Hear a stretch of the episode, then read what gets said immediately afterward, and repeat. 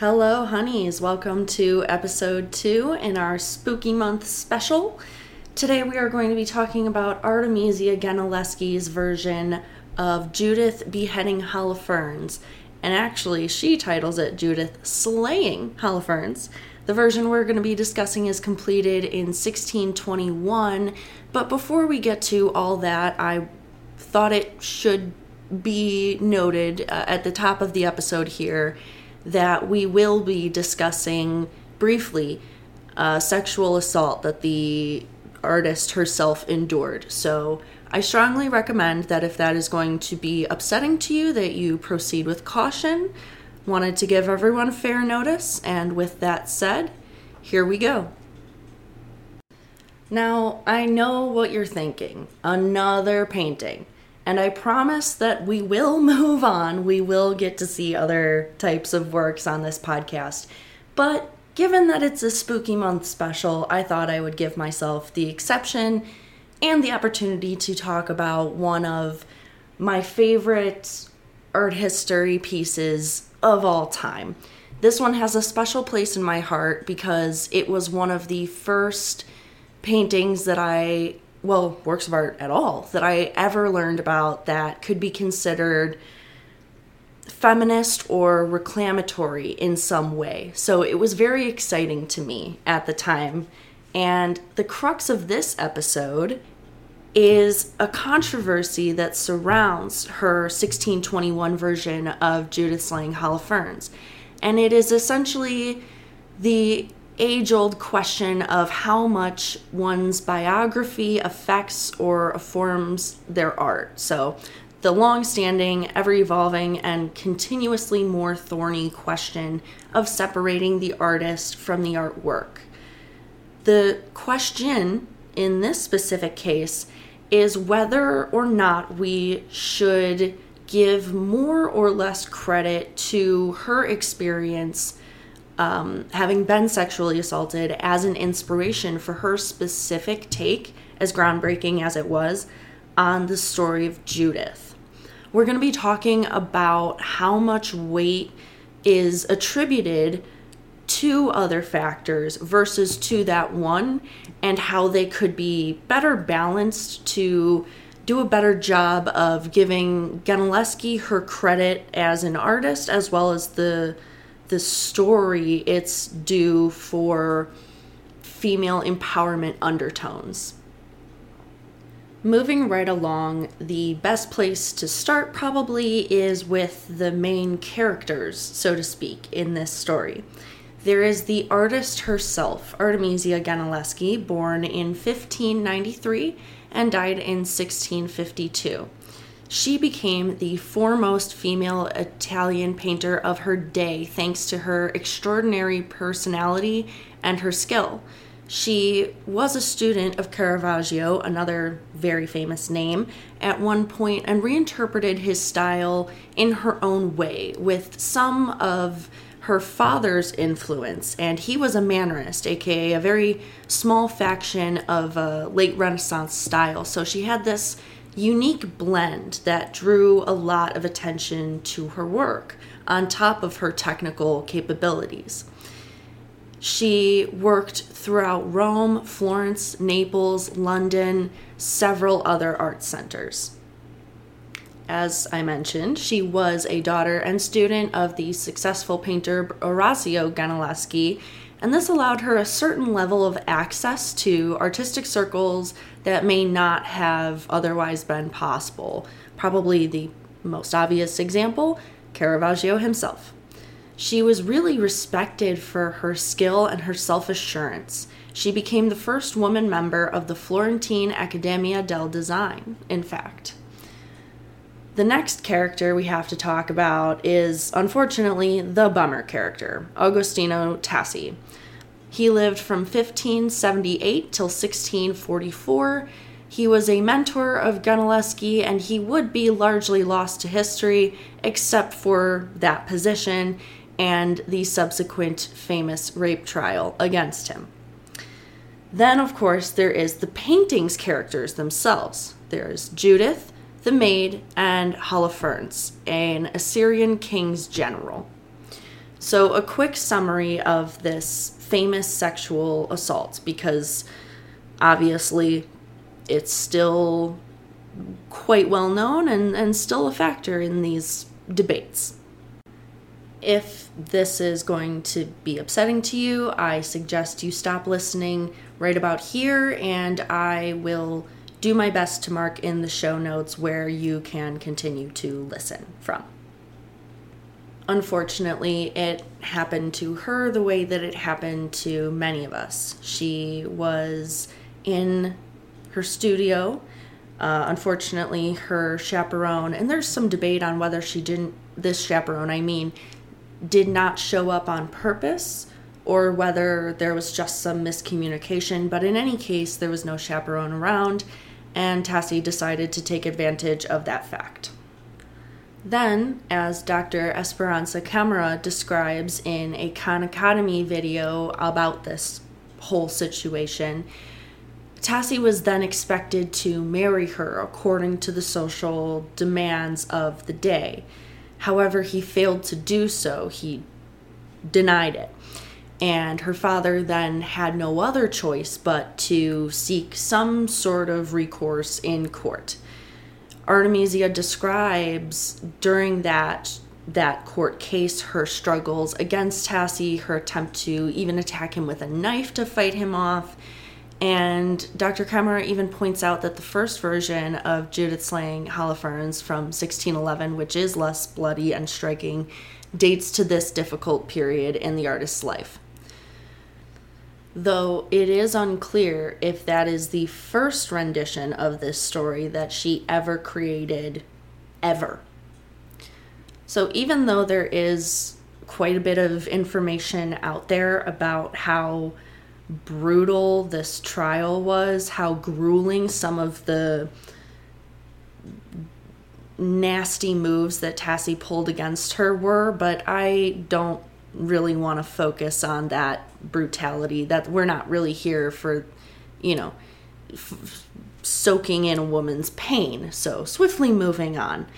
In the words of hannah criswell a fellow art historian in her dissertation essay no less quote one month after the trial ended on november 29 1612 artemisia married pietro antonio de vincenzo stiattesi a family friend and Florentine artist. End quote. They moved to Florence soon after, where Artemisia was exposed to fine fashion and other inspirations that furthered her art career. If you were skipping for content, here is a good place to come back in because uh, I'm about to make a quick clarification that I should have earlier. I mentioned Artemisia Gentileschi's father, Orazio Gentileschi, was also an artist. However, pretty much any time I say Gentileschi in this episode, I am referring to Artemisia as she is the artist in question here. Just wanted to be extra clear about that. Forgive the uh, condescension. all right, having laid all of the biographical background out it's of course time to look at the story of Judith beheading Holofernes. What is it? So we can understand why so many have drawn parallels between this story and Gentileschi's own life. The story itself is of a Jewish heroine, Judith, living during the period of the Second Temple, according to belief, this is when the Jewish community had returned from the Babylonian captivity and reestablished temple worship in Jerusalem. So, Judith's entire tale occurs in a fictitious Israelite town called Bethulia, and Judith essentially uses a seduce and inebriate kind of ruse that's very atypical of biblical stories and even more atypical for other reasons that we'll get into. But the plot essentially goes as Camara states, quote, she coiffed her hair, donned her finest garments, and entered the enemy camp under the pretense of bringing Holofernes information that would ensure his victory. Struck by her beauty, he invited her to dine, planning later to seduce her. But alas, he got too drunk and he passed out. And at that point, Judith snuck her maid into their into the tent that that Holofernes had brought her back to, because you know he was he had plans. they attack and behead Holofernes with his own sword and escape with his head back to the town of Bethulia uh, as, a, as a sort of trophy. And this freaks out the Assyrians enough to save her people from those invading armies. So, Judith is this incredibly unique heroine in terms of having both piety, which would have been considered a womanly, and st- like strong physical strength traits, which would have been considered conversely very masculine, manly. So this is a great narrative in its in this time for artists who want to explore gender identity or gendered power dynamics. There's also a role reversal against heteronormative church uh, standards going on in this story. In older, longer versions of scripture, Judith, a woman, teaches men to pray, to use strategy, and so on. And so it's very standout in her capabilities as a as a person, as a leader, but especially because she's a woman. Finally, Judith is unusual from most biblical heroines in that she lives on after committing a murder instead of being quote unquote cleansed by death. There's an unusual acceptance of her actions, a righteousness about them that is not often given to any biblical character, much less a woman one. One very interesting thing about that story of Judith is that it is ubiquitous throughout art history. You can find a representation of it in any, just about any style, but certainly from any century at all. Yet these evolutions of, of depictions of Judith are often tied to the societal values and or the views especially of women at that time. So in the middle ages for example she was representative of a small but strong population able to overpower a tyrant which would have been in parallel to the kingdoms and ruling systems going on at the time that obviously the lowest classes, the serfs especially, would not have been happy with. Then we move out of the Middle Ages and into the true pre Renaissance, where the ideas are just starting to pick up steam, but there's not enough of a cohesive recognition of change enough to call it the Renaissance just yet. One of my fellow art historians, Genevieve Kaler, writes, quote, Women during this time were expected to be either sinless and pure, like the Virgin Mary, or immoral and sexually promiscuous, like Eve. So, virgin whore sort of dynamic. Uh, sorry, that was a self insert. Getting back to the quote Women were not considered to be complex beings, end quote. So, Judith's character in this time period was similarly restricted in that she could only reach a certain level of dimensionality in the pre Renaissance. In the late Renaissance, though, things start to switch up a little bit. This would be about 1550 to about 1650. In the South, so closer to Italy, Spain, she becomes more aggressive and seductive. For example, there are lots of slits in her skirts. She's very jewel laden. In the north, however, she becomes more nymph like in her seductivity. So she's much more frequently depicted nude, but also as, uh, as very willowy, very delicate. In either region of Europe, however, her leadership role, her intelligence, her uh, craftiness is very underplayed it's important not only to consider the general social contexts in which different versions of Judith are produced, but also the spiritual ones. The Renaissance was not only a change of, of you know culture, but of spirituality as well. It was during this time that Martin Luther posted his 95 Theses on the door, very famously.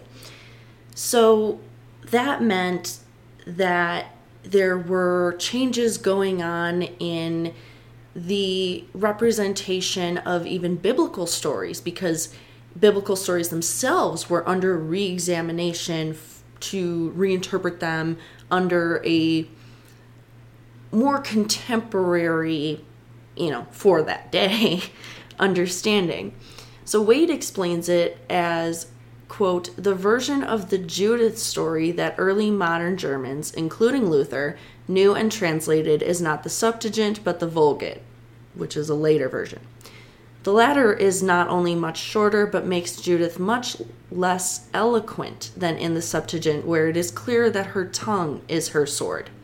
In the Vulgate, and therefore in Luther's translation, her weapon is her seductive beauty, working on Holofernes through his gaze.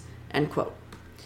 So, in every instance, whether someone was Protestant or not, this shift away from Judith as a, a sort of female David equ- equivalent to a femme fatale seductress definitely changes the standard for all future representations of of that character.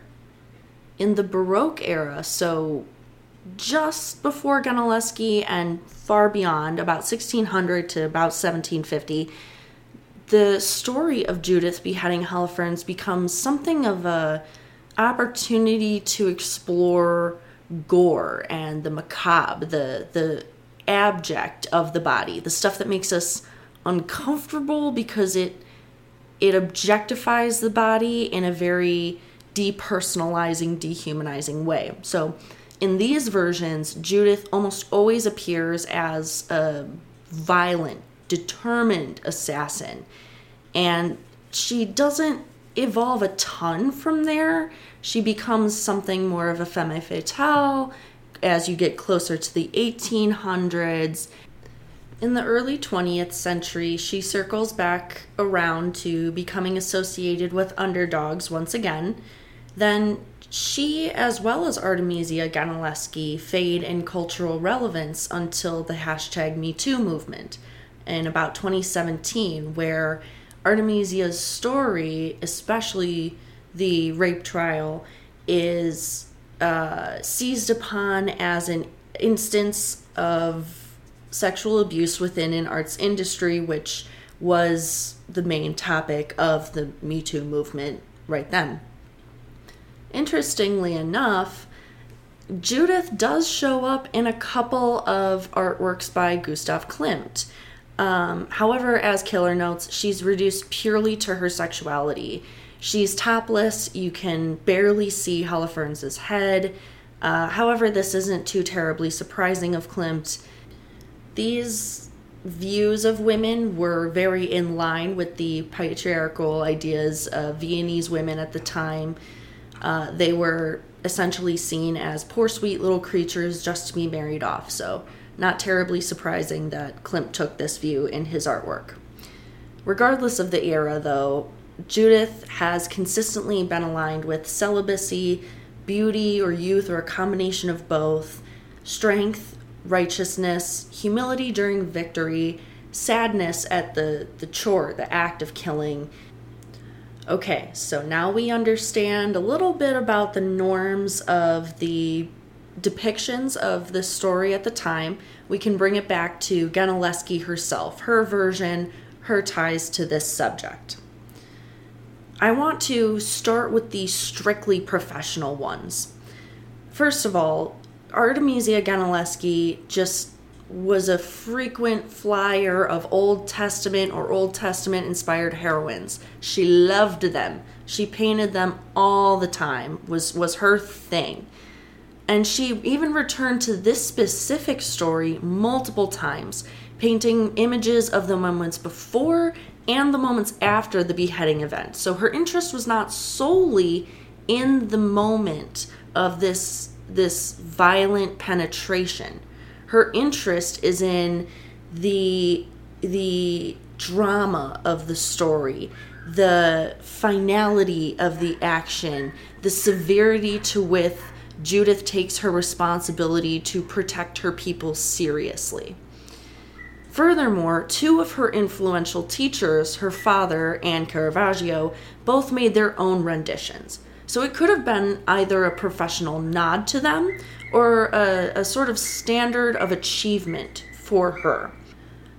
Dr. Camara, in a comparison of Caravaggio and Gentileschi's versions, point to several specific modifications by Gentileschi that, quote, heighten the intensity of the physical struggle, the quantity of blood spilled, and the physical and psychological strength of Judith and her maidservant Abra, end quote.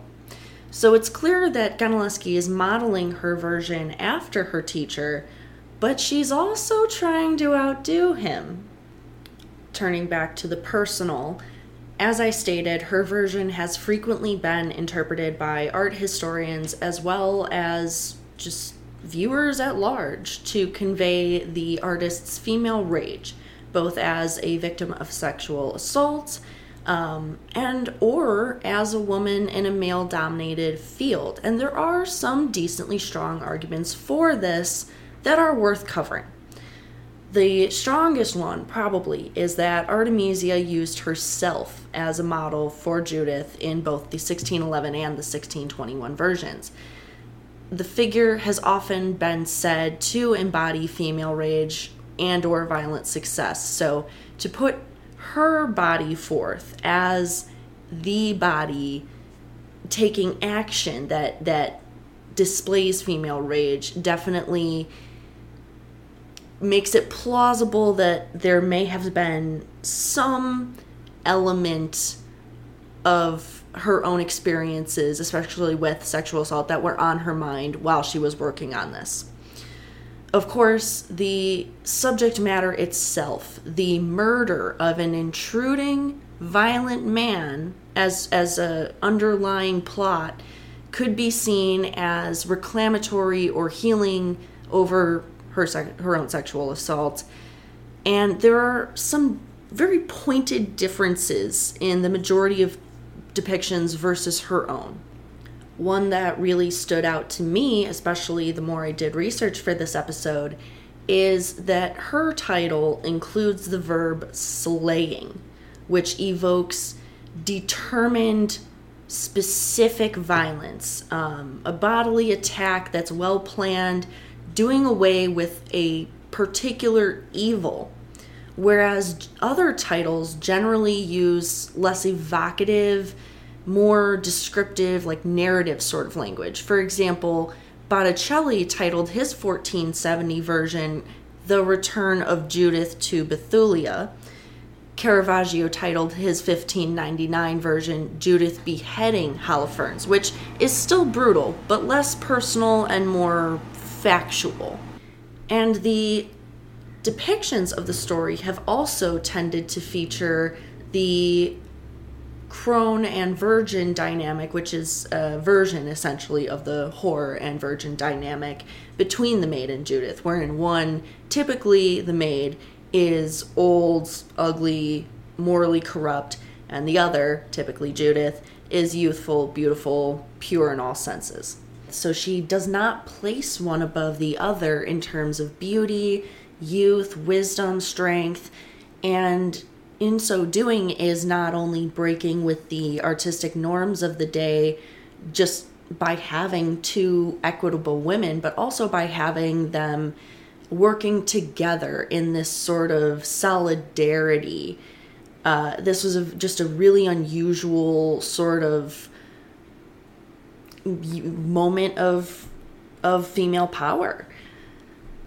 Speaking of unusual female power, the way that she builds Judith's body is also super important because she shows Judith as determined, as muscly, as truly stabbing through Holofernes' entire neck. So there's an unusual communication of female strength and her commitment to this task. It really emphasizes the physicality of her very adult body when the popular trend was instead to make the body of Judith appear very girlish and stringy. Typically, Judith's face reflects a sort of stress and sadness at her own action. Her hand is depicted as very limp as it stabs, but this Judith, Artemisia's Judith, is absolutely feels no regret about killing this guy. And in a sort of combination of those last two points, the bodies of Judith, the maid, and Holofernes are all roughly the same size, instead of Holofernes betrayed as very giantish and Judith much more like a tiny David. So this atypically allows Judith to be the star of her own story. It creates a, a much more human interaction amongst the three characters one more tidbit that doesn't necessarily have to do with um, the personal attribution of Gentileschi's life experiences to her rendition of this work, but one that I just simply enjoy is just the fact that Judith's boobs follow gravity. It sounds silly, and yet so many male artists, up to and even at this time, did not you know, have the fleshy parts of the body, specifically boobs, follow gravity. So it speaks to a maturity of Judith's form as well as her muscularity, and it also gives the painting a much higher sense of reality. But getting back on track, another reason that many art historians believe that this painting is connected to Artemisia Gentileschi's personal life is because of the use of the iconography of the Greek goddess Artemis in Judith's cameo bracelet. So not only does Artemisia's first name mean gift of Artemis, but, and quoting here, during the medieval era, Judith was considered the Old Testament prefiguration of the Virgin Mary and thus depicted chastely and piously. During the Renaissance, with its emphasis on reclaiming classical lore, both Judith and Mary were said to be prefigured in Artemis, the Greek goddess of the hunt. Judith therefore took on a newly active quality as a warrior. End quote. So there's a sort of female empowerment and and personal empowerment, personal reference going on in this this bracelet that gives the personal argument more strength. So clearly there are several reasons why an argument for Gentileschi's 1621 Judith being uh, a more personal version of the story exists. There's there's quite a bit of proof to that, sure. However, this is the portion I'd like to call the reality check because, as I mentioned, there were several other potential professional factors, and there are even more that we haven't covered yet, and other contextual factors. So here we go. The reality checks. First and foremost, the story of Judith beheading Holofernes is an incredibly popular story at this time, especially across all sorts of mediums plays, musical scores, all sorts of things focused on either the drama of the moment of the murder or the escape after the beheading and these these takes were popular throughout any type of art form at the end of the day. Evidence has actually led art historians to the general co- conclusion that the work was actually likely a commission for Cosimo II de' Medici, the Grand Duke of Tuscany. To me, this makes a lot of sense because the Medicis were super wealthy and were well known for their vast and hungry collectorship of art. So it's even possible that Gentileschi did not choose this subject herself, but was simply paid to do a version of the story and just happened to choose this particular moment in it. Furthermore, the political allegories that are lost on us today would have been very clear to Artemisia's audiences. Katie White over at Art News writes that, quote, Judith's killing of Holofernes could easily stand as a symbol of the avenging true church striking back against foes who had wronged it, end quote. Because the Catholic Church was emphasizing realness and boldness in its own legitimizing propaganda campaign against the rise of Protestantism. And to this effect, White notes, quote, while Martin Luther doubted the book of Judith's place in the canon, the Catholic Church seized upon it, end quote. So it was popular not only for the drama of the story, but also because of its religious connections to the moment in which she and all of her peers were living. And Gentileschi, being Italian, likely would have been on board with this uh, campaign by the church at the time, to some degree her being Italian and based in Italy at this moment is also important because of the political tensions. The story represented tensions against both the Protestants and the Ottoman Turks, who were an active presence in the Venetian state but weren't necessarily always received well. So the figure of Holofernes as an Assyrian general already being geographically associated with Islam, he comes to represent the Italian political enemies, the encroaching Turks.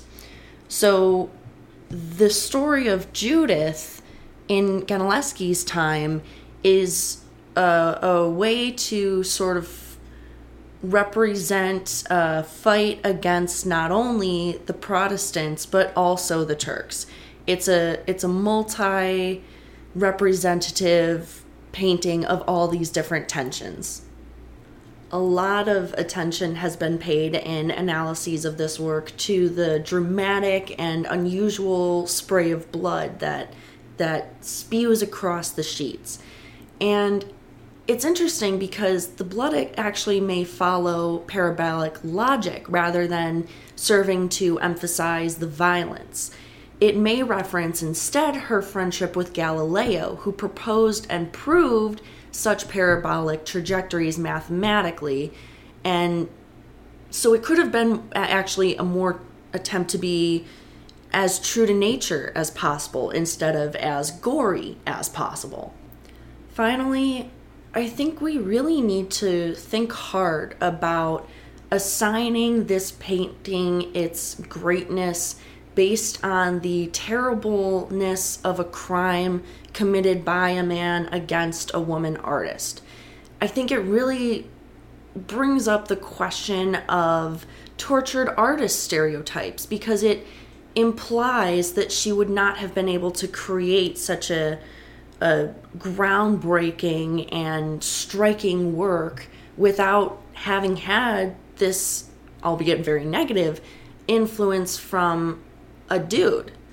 It I think it undermines some of what she was able to accomplish when you say that she only uh, accomplished it, she only represented it and did it this way because of the horrible actions of a man.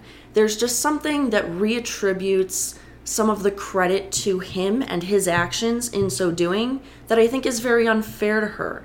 And I think we really ought to actually move further away from the rape story in order to give Artemisia herself her due. And I'm willing to argue that point, but I think it is an important point to bring up. And it turns out I'm not the only one who thinks so. Criswell writes in her dissertation that contemporary feminist theories or psychoanalytical analyses on the concepts and effects of rape quote approaches are valid, but they do not explore the cultural aspects behind the reactions and behaviors of individuals during the 17th century. End quote. So she too argues for a more holistic and socially conscious analysis of Gentileschi's life that is inclusive of the standards of being a woman as well as being an artist in the 17th century. You know, she reminds us that because Artemisia lived then rather than now, using current perceptions of rape, rape culture, so on, to analyze uh, life and especially her paintings is not enough to to get to the the heart of the matter. It doesn't tell the entire story. Keeler agrees, saying, quote, While it is significant to set Gentileschi apart for her accomplishments as a female artist of her time, she should not be critiqued separately from her male counterparts based solely on her gender. Also, despite her frequent treatments of female heroines and sexual themes, it is vital to not focus on Gentileschi's sexuality as the only driving force for her art. Quote, and in a separate quote says, because it implies her rape is the driving force for her artwork, placing her sexuality as the main characteristic of her personality and sexualizing her artistic career. This takes away from her artistic achievements and alienates her from the rest of her field. End quote.